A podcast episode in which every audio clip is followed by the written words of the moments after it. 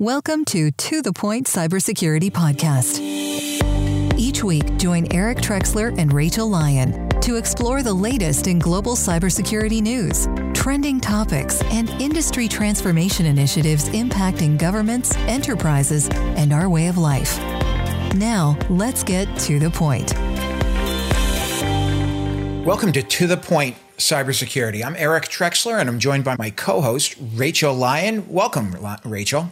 Hey, I butchered Eric. that one, didn't I? I, I said, I let's try it different today. I butchered I, that. you know, you got to start somewhere. I love it. I love it. But um, hey, are you going to introduce today's guest? Because we have an awesome conversation ahead.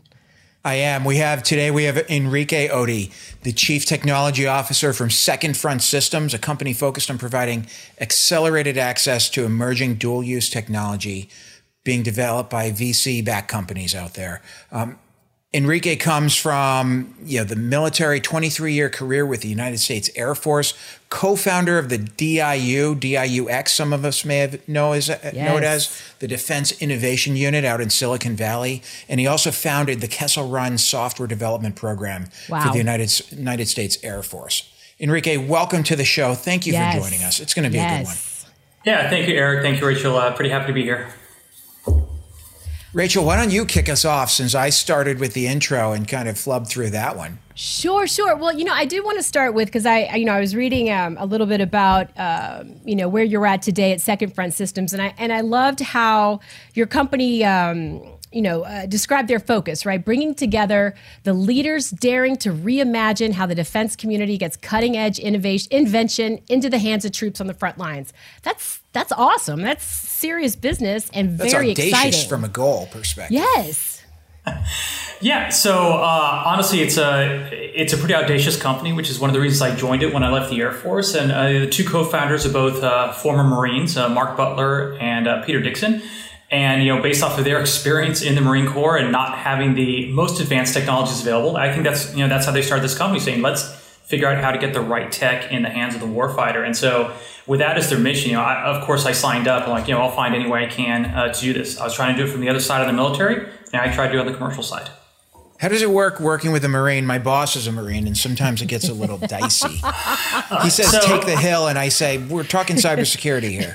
No, no, I, I just have to use smaller words, but uh, beyond that, I think working with a Marine is easy. Schonberg, that's for you. I, I did not say it. This this is our, our company every day because we have uh, Army, Marines, Navy, Air Force. We don't have any Coast Guard yet, but we have all the services. It, it is mostly just ribbing each other uh, during every single call. You know, in our global governments business, which is what I represent, that's exactly what we do. Every single call, we're just we're on each other, and it's fun, and, and we all love each other and know it. But it, it's it's great. The barbs you hear coming out are HR friendly, but great. Yeah. So speaking of innovation though, and this audacious, right, you know, focus of your company, it's it all comes back to the roots, I think, from your from your career in the Air Force. And Kessel Run was was huge. I mean, would you mind explaining a little bit about that for our listeners who maybe aren't familiar with it? Uh, yeah, I'd be happy to. So, uh, Kessel Run was actually a program that I kicked off with a few other airmen uh, back in 2016. Um, actually, some of the, the ideas for it were coming out of uh, probably a year earlier than that. We're trying to figure out how do we bring all these really interesting commercial technologies into the government. And what we found out is we couldn't. You know, the government didn't have the right software. We couldn't integrate. We didn't have the right clouds. And there's like so many problems. And so Kessel Run did not start, start out as, hey, let's build some massive weapon system. It started out as, why don't we learn how to code ourselves the way the commercial sector does so we understand how to integrate stuff down the road. And it really just started as an experiment of how could the Air Force code the same way Silicon Valley codes. And uh, within a few weeks of starting off, we were given a task to actually solve a real world problem. This is the, the tanker planning tool, which was exciting. It was fun. None of us knew anything about tankers or tanker planning. Uh, but when we were given a real world, world challenge, we just dove in, and within a few months, we were able to solve it. And I think that's kind of the real the eye opener, not just for the airports, but for us our, ourselves, the people that were building this, going, "Wow, we actually can solve real problems and solve them really quickly." And so that kind of it went from being an, an experiment and a prototype into actually saying maybe this is the way we should be doing business. And Enrique, you're saying tanker planning tool, so refueling tankers. Refu- Yes, yeah, refueling tankers. Yeah. So how do you plan uh, when fighter jets are going in and out of a, a of a strike zone? How do they Right. hook up with the tanker aircraft, get refueled, going in, coming out, and how do you make that more efficient and more effective? So, so the planning on airspace management, link up management, and, and, and the like. Uh, yeah, correct. So Okay. uh, that process was being done on a big whiteboard primarily. And then uh, they take the, the plan that's written on a whiteboard, run some calculations in, Ex- in Microsoft Excel, see if it worked. And then if they worked, they'd type it into the official program of record as saying, here's the plan. And that was a really laborious process. Took, you know, 8, 10, 12 hours a day. And was the, Wow. the, the real problem with that plan is if you had to change something at the last moment, uh, it's really hard to make uh, edits on a whiteboard and do the math for it. So they'd have to, in many cases, just start over. And so that's really where, where we came in saying, could we automate some of these processes, do all the calculations on the back end, build software so that not only could they make the plan, but more importantly, they could change the plan and let the software figure out those second and third order effects. And they, and they could do they could war game it and say, well, what if we change this variable? I, I remember Yeah. playing Harpoon. Rachel, you'll lose I'll lose you on this one, but that's okay. I remember playing Harpoon back in like the '90s and having to marry up tankers with like F-14 Tomcats and aircraft to make sure they they could make it home. That was Right, that- computerized in like 386, 286 days. Holy cow, that is an old school game, but yes, I also played Harpoon. Uh, yeah, good times. So in 2016, Kessel Run actually brings similar type capability, obviously a little more complex for, into the battle space. Correct. I can see the need for it. Awesome. Yes. That's I fantastic. think we'd be And- talking about that today. So in and also so I think there was a, a note here about some of the lessons you learned about cybersecurity at Kessel Run as well, related to to pen testing. Would love to hear more about that. Oh yeah, I'd love to. So uh, when we started off, obviously we're trying to figure out how to build software, and we start to look at why does it take the military, you know, five, ten years to get new software into the government? And there's a whole issue of that. There's a requirements process, contracting process. Uh, there is test evaluation. But we saw that the biggest hindrance was actually the security piece, getting that authority to operate at the end after you've written your software. And that sometimes that process took a year, year and a half, sometimes two years if you had to do a lot of iterations. And You're so we waiting for your authority to operate. yes, waiting for the authority to operate. So And you've got everything built, you're ready to go, and you got to wait for security. Okay. good. Uh, and usually it's about a year. And if you and if there's a lot of errors, then also you have to iterate on the security design, and sometimes it'd be more than a year or two years to get authority to operate. So when we started Kessel Run, that was actually kind of the first thing we tackled was how do we accelerate the authority to operate process? How do we how do we meet all the standards in the risk management framework, the you know NIST 800-53? How do you meet all those standards, but in, do it in code, do it with automated process, doing it with checks? And so this is the idea of using commercial style CI/CD pipelines and let those CI/CD pipelines populate all of your security controls. And this was really at the time. I won't say totally revolutionary. We, we, we did not come up with this idea. You know, U.S. Digital Services really kind of came up with this idea. Uh, NGA was already trying to experiment with this. Uh, Paul Puckett, who's over at the Army now, at the time was at NGA, and we worked with him on kind of how do we do this. But I think we're the first to really do it at scale and get that process going really quick and making it really repetitive. And a huge shout out also to the team at Hanscom Air Force Base. You know. Uh, the, the program office actually was the one who implemented this continuous ATO process and, and made it effective. Uh, but when it comes to security, what we found out over time is we put so much effort into securing the code. What we did not do is put as much effort as we should have into securing the actual cloud infrastructure in which we ran these CI CD tools. And so it's one of those things where it's, you know, traditional military, we look at those production environments and say, you know, have we secured the app in production? Yep, we got that. And then we were really focusing on how do we make sure the application code itself is secure. And what we did to secure some of that underlying cloud architectures. And um, and part of it's like it's relatively new to the government. Like most of the military members we had building and operating these these clouds had very little experience with cloud architectures. They're used to on-prem data centers. And we thought we were okay. We'd contracted out a third party to do some pen testing. We had a few of our own security people. And it, we thought we were good up until the point that we had an Air Force, uh, professional Air Force uh, pen testing team, Red Team, come in and uh, they completely pwned us. They found so many mistakes. And really, what it came down to, honestly, at the end of the day, was lack of automation.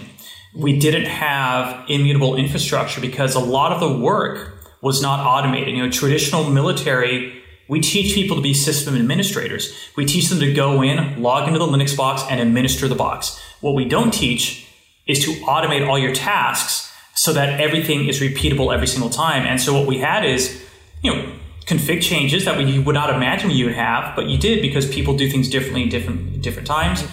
Uh, we'd had too many permissions where we allowed developers to spin stuff up that wasn't automated on spin up, so it had some open ports, open protocols, and it, so it was a massive, massive wow. learning experience for us. I can imagine. Very, it was embarrassing. It was uh, a bit demoralizing in many ways, but it's exactly what we needed, which is why pen testing is great. Everybody should do pen testing all the time. So yeah, yeah. it's I can imagine that's that's a huge learning curve, but also very eye opening. And I think um, with something like that, I mean, as you go through this process, are, are you finding too that then you need to start building teams with different skill sets or talents, or you know, how how do you kind of evolve those kind of um, those capabilities in getting the team the, the right experience they need to help help evolve with this technology?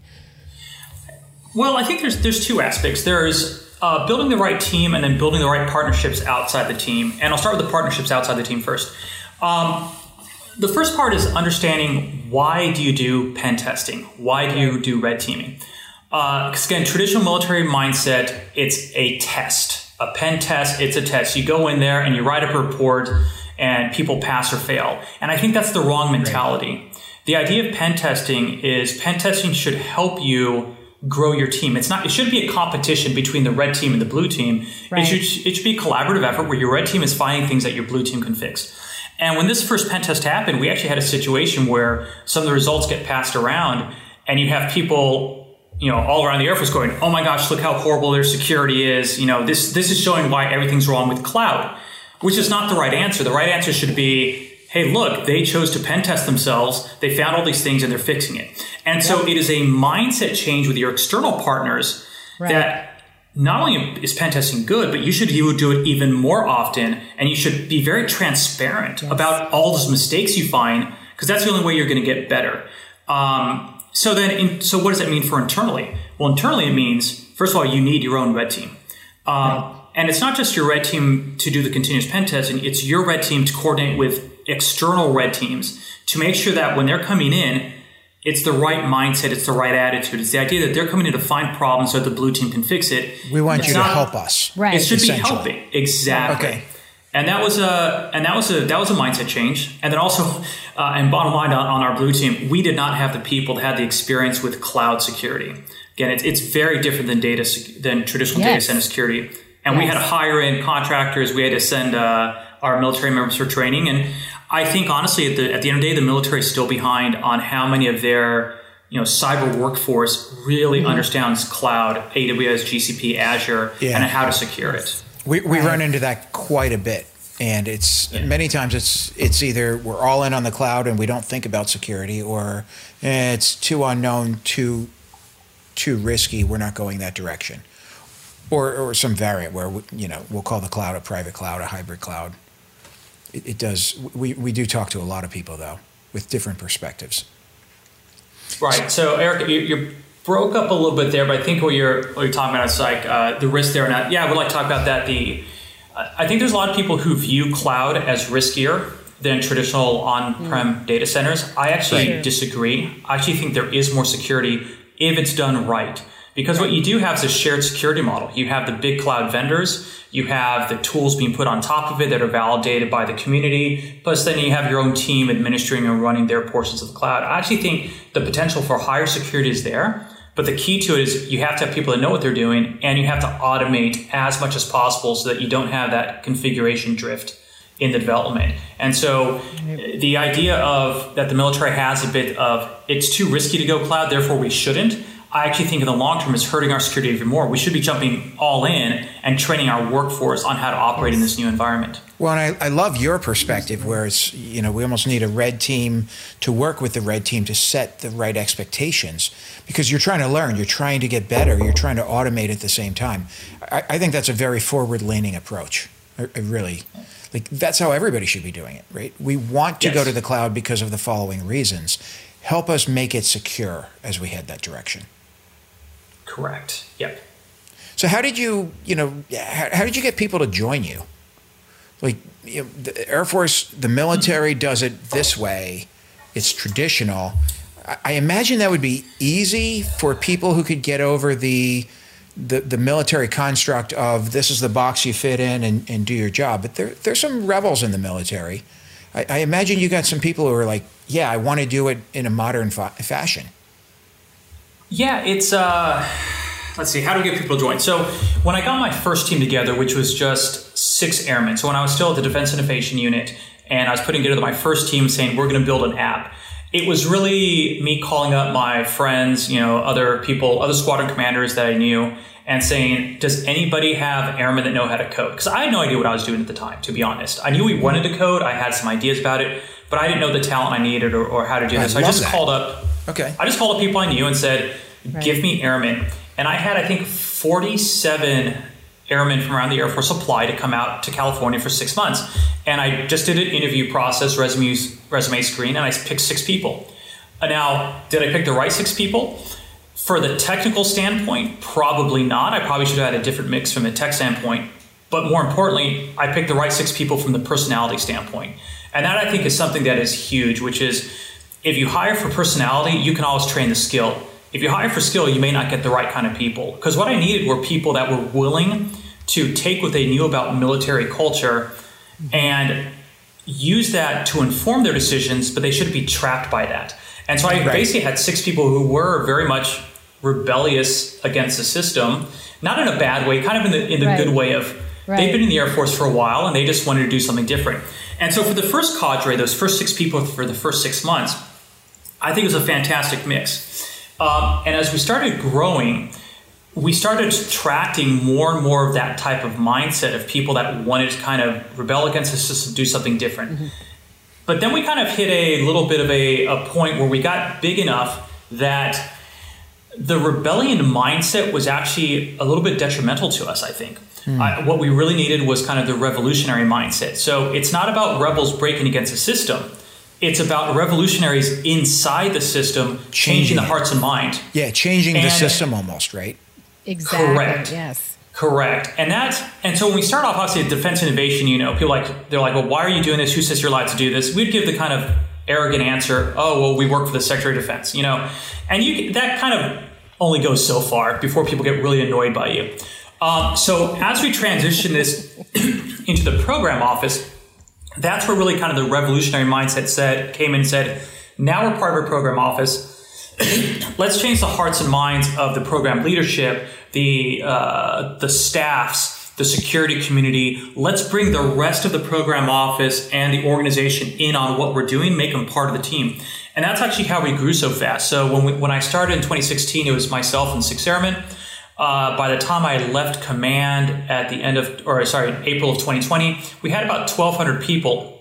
But that's because we, we ended up absorbing other portions of the program office where we decided, you know, this program is ripe for a new way of delivering capabilities. Let's kind of bring it into the Kessel Run fold. And so when Kessel Run started as kind of air operation, it started with Air Operations Center, but then the core of it really was uh, targeting and GeoINT. It was actually the, the targeting GeoINT program office actually was the first one to really jump all in. Uh, and then we added more of the AOC, then we added some F 35 work, then we added some uh, unit level command control. And so over time, as we encourage and convince more people that's the right way to do business and success breeds success, the program started growing. And we got actually we got a lot of very traditional military members in and what we and civilians when we said, you know what, we'll send you to training, we'll send you to a design school, we'll send you to a coding boot camp. And so you didn't need all these rebels anymore. It was let's take this is now just the way we do business. Let's train people up to do the job. So you really changed the culture from those six person people in that initial startup phase to the way the Air Force actually develops. Uh, correct. I think in that's probably the yeah. Uh, well, not in some ways. I actually think that is it. The biggest success of Kessel Run is not the applications it built. The biggest success of Kessel Run is the culture that it built. And you see that in a lot of these other software factories around the Air Force, around the Department of Defense, comes out of people that were at Kessel Run. Uh, whether it's you know Section 31, whether it's Space Camp slash Platform One, even Black Pearl, the Navy, a lot of the people who stood up those new efforts, and some of them are, are absolutely amazing what they've accomplished.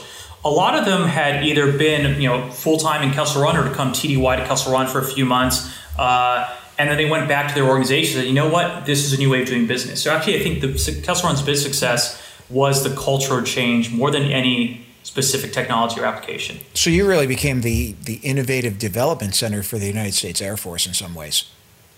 And and training uh, I, school almost, right? Because you're spinning uh, these people awesome. off to yes. other places. Uh, very much we became a training school, which, you know, part of it was, it was a little detrimental to us that people would come in for four or six months and then they go off somewhere else and we lose them. We have to train up someone else. And, but we knew going into it that that model of getting some manpower early on, it wasn't so great for us, but it was good for the Air Force writ large, which in turn helped Kessel Run because it made it, you know, just that ends up being a, a program that actually works out. Um, yeah. How, how did you, so as, as you're sending these people out, how did you change the Air Force? I mean, programs were accelerated, capabilities accelerated. I mean, did you do any measurements to understand the impact that Kessel Run had in the Air Force in that what was that? I guess a four four year window. Um, I know there are some measurements. I off the top of my head, I don't have any. Uh, a lot of the early measurements we did was more about software delivery timelines because you look, you could look at traditional programs of record that were sending out an update maybe every few years. Really good programs in the government were sending out updates like once a year, maybe once every six months. And some of our software applications, we had updates rolling out live to the field, accredited every few weeks, every few days, in some cases within a few hours. Um, and so we we definitely, if you look kind of like the DORA metrics uh, of software delivery, I think we really had a lot of measurements on that. Um, there were some measurements on cost savings. Obviously, the tanker planning tool was probably right. the easiest one because there's actually a real cost associated with fuel efficiencies. Um, other applications, it's harder to measure the cost uh, efficiencies, but we look at some of the, the user feedback on customer satisfaction. Honestly, in many cases, that should be the ultimate feedback is right is the customer happier? Is that planner, is that intelligence officer, are they happier using their your tool than right. their other tool? And a lot of that's measured by are they using your tool rather than using PowerPoint and Excel? Or the whiteboard uh, whiteboard in the, default, tanker example. Or whiteboard. Exactly. I like this better than the whiteboard because exactly. Sally erased it by accident yesterday and we didn't know what to do after that. Yep. Rachel, what do you think the uh, what, what, do you think the turnaround times on applications came from? I mean, we're talking a year plus on ATO. What do, what do you think they came down from if you were betting? Ooh, uh, three months, six months. I'm going under that. Oh, really? Yeah, Price is Right rules. Enrique, okay. how, how'd you do that? You, you, take these long ATOs from 12 months plus. What, what were you able to get them down to? Um, we changed the methodology where uh, I think our first ATO took, I believe, 21 days was the first one we did. Wow. Um, Boom, winner. That was the tanker planning tool. Once we went past that, uh, what ended up happening is we moved security from the end of the process to the beginning of the process. And that's what changed everything. If you know what you're coding against in terms of a standard for security and compliance, you should just have that as part of your software development process. Mm-hmm. It actually makes every engineer a security engineer, uh, which is not the traditional military model. Traditionally, it's you have your engineers write code, then it goes off to security team to check it for the next year. If you view security as being something that everybody's responsible for, you force people to code towards secure standards. Yes. Then when the code rolls out of the pipeline, it's actually accredited by default. That was the radical change, nice. the idea of a continuous authority to operate, which is if you're using the right processes, the right tools, any code that you push to that pipeline is secure when it comes out. Uh, so now you have code that is coming out that is honestly, after your assessors take a look at it, you could have something brand new piece of code once it's you know met an initial state could be accredited within days with an assessor looking at it, and then every update is just automatically accredited. It doesn't go through another right. uh, ATO review process. Wow. Yeah, we spoke to Derek Weeks in episode 98. I looked it up here on DevSecOps practices, and and brilliant. Derek Weeks, he's in the in the commercial world works for Sonatype, um, but they talked about how they release code hourly in some cases. And it, it, was the first time, I'm, I'm not a developer, but it was the first time I really got a foundational insight into DevSecOps and how quickly you can turn things and do it securely. And I really think this is a this is some of the future of the security world, right? We've got to build it in from the It is. beginning. We've got to be nimble and agile. It's got to be fast. And I, I think you really, I think you hit on something here. I mean, uh, can you imagine waiting for the, key. a year? It's it's the speed because if you look at if you look at a vulnerability that rolls out, you know, if if a vulnerability rolls out and you have to manually log into systems and patch those vulnerabilities, it could be sometimes months or years. And the military has had this where they've had vulnerabilities sitting in systems for months or years. Could take Right. that long to patch and go through machine by machine. If you actually have an excellent DevSecOps environment and you have immutable code and you have configuration code and infrastructure as code, then if there's a vulnerability, you could literally collapse a cluster, spin up a new one with the patch installed, and you can fix uh, you can fix vulnerabilities within hours. And we've Kelsey has proven that on both infrastructure and on applications, being able to roll out new code in minutes or hours versus months or years. Well, and think about how many applications never even make it to code because of that process and, and the time frame, the perceived time frame, they just stay on the whiteboard or in somebody's notebook. Right. Oh yeah. Right. And now you can just, hey, we can do that for you. We'll spin it out. I don't have that much time. And we'll get it out to you next week. Yep. That's crazy. Well, with this, you know, I'm always so fascinated though too here, Enrique, and you know, you you have this, you know, dynamic industry, right? Dynamic techno- technology constantly evolving, um, you know, and, and within the government space, you know, compliance is a big big topic, and I, I believe you've said kind of uh, the Air Force needed to move away from being compliance based, and I would love to hear your perspective here. Right. So uh, I think compliance is great. And initially, you know, the, the idea of compliance is that if everybody does security to a certain standard, then in theory you're secure. The the problem is in execution is that when you write compliance policy, it's almost out of date the moment you write it because there's always new changes in technology, there's always new vulnerabilities. And so you run into kind of two issues. Number one, if you have a new threat come out, the compliance is not equipped to take care of that new threat. Right. Uh, but the second thing is, if you have a new technology come out that is actually more secure than a previous technology, compliance in many cases limits bring out a new technology Right. because it hasn't gone through a multi-year evaluation Yes. process. Right. And so the compliance models actually introduces insecurities to the system. Mm-hmm. And so a the DevSecOps model and the sec part of that, where uh, best practices are c- encoded in both your underlying infrastructure, it's encoded in your your infrastructure development, it's encoded in your application development.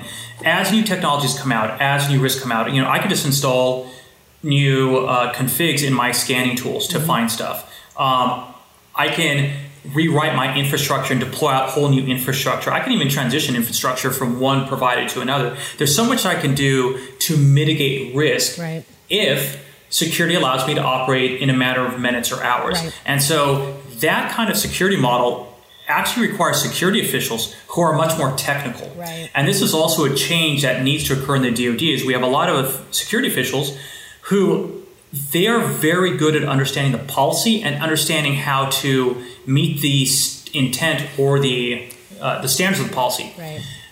But they're not as technical as some of the security engineers that are out there. And when a security engineer brings them a new idea, trying to convince an accrediting official to change mindset is Right. sometimes hard. It's not Now, on that's the list, They're- right? It's not on that It's not checklist, on the and list. they don't think about risk in that way. They look, they think about compliance, is what I've seen. Right. Um, and I think, but it, it's not that they're bad people. They're Yeah. good people that were trained in a certain way of doing business. Right. And there's a few of them. There are definitely some accrediting officials out there, especially in the Air Force, who are like, I, I say they're, they're risking their necks right now with the type of accreditations they're doing because they are trying to ensure that this methodology sticks and takes hold and they understand it's the right thing to do. But I don't think there's enough of them. There's a few that are just Right. they're just killing it right now. It's awesome. Well, the policy says- that are willing to take risks. Policy says do it this way. So by changing the way you do it, you're almost violating policy in some way, right, Enrique? Uh, that is very correct. And I think in many Yeah. cases on the security side, we need to zero baseline that policy and actually rewrite the policies to accept the fact that there's continuous evolution in technical architectures, there's continuous evolution in tooling, and there's a continuous evolution in methodology. And so now I'm not saying this is easy, this is hard, but how do you write a policy, which the government loves policies, how do you write a policy that takes into account variability? Right. Uh, but we need to find a way to do that because static policies are actually hurting our security. So, so is, is let me let me ask you your opinion here. I'm not a developer once again, but you're almost building some level of compliance in up front in the way you're building the code, right? Yes, uh, very much so. So they and may not see that, but but you're really building it in as you build it, as opposed to the STIG checklist or the CCRI type checklist that they go through to make sure that, okay, did you update this? Do you have this configured this way? You're just building it in right up front. So every time you iterate, it's already in there. And it gets correct security by almost security at, at the build level. It's just assumed um, it's in there. It's, it's so the built in. Correct. So the way we're doing it is we're taking the compliance frameworks uh, like NIST 800-53, and we're using a, uh, a software product don't know if I can advertise products here, but anyway, we're using a software product that actually, when you enter the type of technologies you're using, it actually builds out tickets for your backlog, your actual software development backlog in Jira or Pivotal uh, Tracker stuff, so that your developers know from day one what they have to complete off their backlog to meet the standards. And then as your code goes through that CI/CD pipeline uh, that Jenkins build that links into uh, you know, your SonarQubes, your Fortifys, your other scanning tools. Those scans then inform the software whether you met the standard or not. And so, yes, it is building in compliance up front, but the great thing about it being compliance based off of code versus compliance being based off of PDF documents is that if we need to change something, like if there's a new vulnerability comes out, we can actually go into that compliance software and say, this is the new standard, and right. immediately every new piece of software, if they don't every meet that standard, build. they're going to they're going to fail their build. So it forces everybody to immediately meet the new standards in order to get their next build out. It's a much more dynamic way of doing security that allows you to keep up with with the threats. What do, what do you think about sending a bunch of agile developers, more modern developers, into the accreditation teams to help them understand what you're doing and get that comfort level and change policy? Um, I don't know that they'd I, want to do it. Um, I think the way we do it is we have the accrediting teams sit with the developers and actually see how they do the work. And actually, this is what we did at Kessel Run. We okay. brought in the accrediting officials and we sat them down. They saw how we did the code. And the great thing, again, about doing your compliance in the code itself is you can print reports. So we can print whatever reports they want to see about what code is compliant with what standards. And, and it's there. It's something they can look at that they're comfortable with. And as they get more comfortable with those reports, they get more comfortable with the process. Because at the end of the day, rather than doing security based off of reports, the reports should merely be an output of a secure development process. Right. And honestly, I think I think NIST, as NIST is moving forward with this uh, compliance as code with their OSCAL standard, I think as as uh, companies start building towards that compliance as code standard, it'll be more natural for accrediting officials to accept uh, this type of variable uh, adaptive compliance. Well, I think this would drive, we're, we're talking government here, but commercial world, same problems, right? We've got supply chain issues we're talking about lately with sunburst and everything mm-hmm. else. But you could drive the same type of behaviors into more secure code on the on the product vendor side. Uh, I think that is going to be a huge part of the industry moving forward. Yeah. Uh, because I think the, the Department of Defense really, is as we stood up Kessel Run, as Platform One, all these other organizations are moving towards DevSecOps. A lot of us looked towards the commercial sector for best practices and right. for security, for the tooling and the processes. And the government is starting to adopt it and really going all in adopting it. But what's interesting is then as you look back at the commercial sector kind of with this new lens on, what you realize is even though these tools come from the commercial sector, there's actually not there's a lot of commercial companies that don't follow them. So even though some commercial companies do and kind of set the right. standard, the majority of these companies, especially ones that are supplying to the federal government, aren't meeting these types of development standards and these methodology and these processes. And I think we, uh, to, in many ways, I think it's incumbent on the federal government uh, to help these companies, especially the ones that are doing government work to help them with secure software development, uh, help them with securing their company, help them with securing their products. Because if not, it's just government money going to these companies and it's being siphoned out the back door by the Chinese Communist Party or by the Russians or by the Iranians, even before the product ever gets in the hand of the federal government. And so the government, I think, needs to help these processes that we've learned we I'm not in the federal government anymore, but with my federal government hat on, these processes we've learned in the federal government, we need to help push it back out to industry for these small and medium sized businesses that are that are supplying the federal government. Which is interesting because I'm, I'm trying to think back to CMMC, which is one of the biggest modern initiatives. I don't think there's anything in there that I'm, I'm trying to think back through it around DevSecOps, secure development, anything on the development side, right? It's it's really more of a compliance driven. Are you doing cybersecurity? Are you doing this? What are your mm-hmm. policies? Right. You know, how are you structured? I, maybe that's an, an angle for the CMMC teams. Um, I think it would be great. There is there is a little bit within CMMC that covers uh, the software development portion, but I think the part that CMMC is really missing is the continuous monitoring. So as we mm-hmm. went down this kind of in the Air Force's continuous ATO and rapid ATO, one of the things we looked at is you have to be able to do red teaming and you have to be able to do continuous monitoring, which traditional ATO processes don't have that. Traditional ATO is you scan your software once, it's good, and maybe two years later you scan it again we kind of went down this road of you had to continuous monitoring and have this kind of authority to operate. CMMC is kind of the same boat. You fill out the paperwork, you get a third party crediting official to look at and say, yep, you're good to go. But what you don't have is that continuous monitoring of the company, of the company's infrastructure. Right. You don't have a continuous red teaming of that company's networks right. to see if they, first of all, if they really are meeting the standards, and as things change, are they going to continue to meet those standards? And I think that's where CMMC needs to go to be true active security rather than a merely compliance based. Yeah, I mean, baby steps. I, I, I would agree with you, and I don't think they're. But again, if you're if you're let's say you're like like Forcepoint, you're building a software product. I don't think CMMC really looks at how you're writing code, how you're protecting it, I guess protecting it, you know, securing the networks and the endpoints and everything, but but really not getting into how you're developing code and ensuring you're encrypting passwords and simple things like that from a developer's perspective.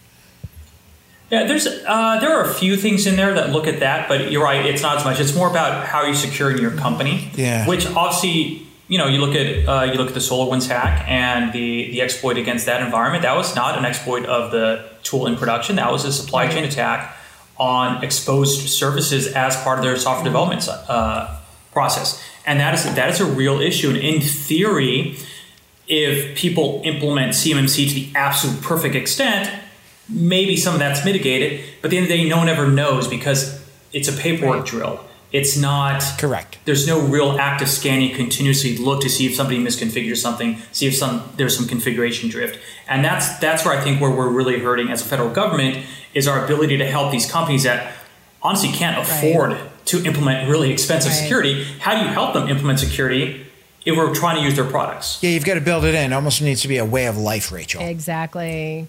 Yeah, so Rachel, I'm going to turn much. it to you. We're running to the end of the uh, end of we our time are. together. Any any last comments, thoughts, well, questions? You know, I mean, it's a lot of big challenges have been raised, and you know, I, I love that you keep coming back to red team continuous monitoring. I mean, how are we going to get ahead? You know, when we look at supply chain in general, right? I mean, that's that's a really big, hard problem that we need to solve, particularly for the government supply chain. And like you said, when you have these smaller organizations, they just don't have the money, you know, to to build in all these extravagant, you know, security systems that really make them more secure. So, but with your experience in innovation and invention, in the next five years, I mean, what do you see happening here for us to start, you know, getting a handle on this? Uh, well, I think there's a couple things. So first of all, I will plug my own company, Second Front. Uh, we we are actually looking to uh, roll out a product that will help with some of this more active security and uh, monitoring and software development for these small and medium-sized businesses that are trying to work with the federal government because we think they right. need help. You know, the federal government needs to be secure, but for them to be secure, these companies that are providing products exactly. need to be secure in how they develop. And so we're actually trying to target that specific niche market of saying we can help them do software development better. We can help with their active security so that the federal government is getting good quality software. But that in and of itself is not enough. The supply chain is too vast yes. and too complex. And I think I think what needs to be done first is being able to map that supply mm-hmm. chain. There is very little understanding of the real supply chain for technologies inside the federal right. government, especially as you start talking about the hardware side. Not even talking this, you know, go beyond software. When you start talking about embedded processors, wow. you know, where the parts coming from, who's designing those parts. We have very, very little insight in supply chain. And so I think over the, over the next five years, the federal government needs to invest in this rising group of commercial technologies that are trying to understand and automate supply chain analytics. Um, the federal government needs to invest right. in that not just as a customer, but as an actual R&D investor to make sure those technologies are detailed enough to understand right. the risk, especially when you talk about nation yes. state risk from Russia yes. and China. it's it's a it's a big task, but it's one that absolutely needs to to try to move forward. Um, but yep. it's exciting to think of you know, it's, it's, particularly with the work that you're doing, and you know, kind of as as you start training, you know, new folks, bringing diverse thought into this industry. It's exciting to think of what what's coming next you know who's going to have this this really ingenious idea maybe you know that kind of revolutionizes things and simplifies it so it, it's a much easier path forward versus right now it seems like a very huge rock we're trying to push uphill um, to to get there but that's why I love cyber. it's so exciting. I, I love cyber too. And so I'll, I'll, make one last comment on that. It's uh, it's actually not about who comes up with this na- next big idea. It's who can adopt yes. it. And that's really so it's less about innovation and more about entrepreneurship, which is as a new idea comes out, who's going to get right. it first? Is China? Is, it, is the Chinese Communist Party going to implement it first, or is the U.S. government going to implement it first? Are we? Is U.S. government even going to understand the potential impact of this new technology to even think about implementation? And so that's where that's actually where I'm really excited yeah. about it. You're having a whole new crop of people in the federal government who are yes. really thinking about technology adoption. And that's what we exactly. really need. Yeah, exactly. Because that's always the the tough part. If you've been in technology a long time, you know, you're either too early or too late. And, and really the whole thing is to be able to commercialize it and get it out and uh, and adopted. So um, I'm really excited for the path forward. Thank you so much, Enrique, for the conversation today. Oh, this has been awesome. And Eric, I'm not sure if we lost Eric, um, but uh, thanks everyone for joining us for this week's episode of To the Point. Be sure to subscribe so you can get a new, fresh episode every week to your inbox. And until next time, take care. Thanks for joining us on the To the Point Cybersecurity Podcast, brought to you by ForcePoint. For more information and show notes from today's episode, please visit www.forcepoint.com slash govpodcast. And don't forget to subscribe and leave a review on Apple Podcasts or Google Podcasts.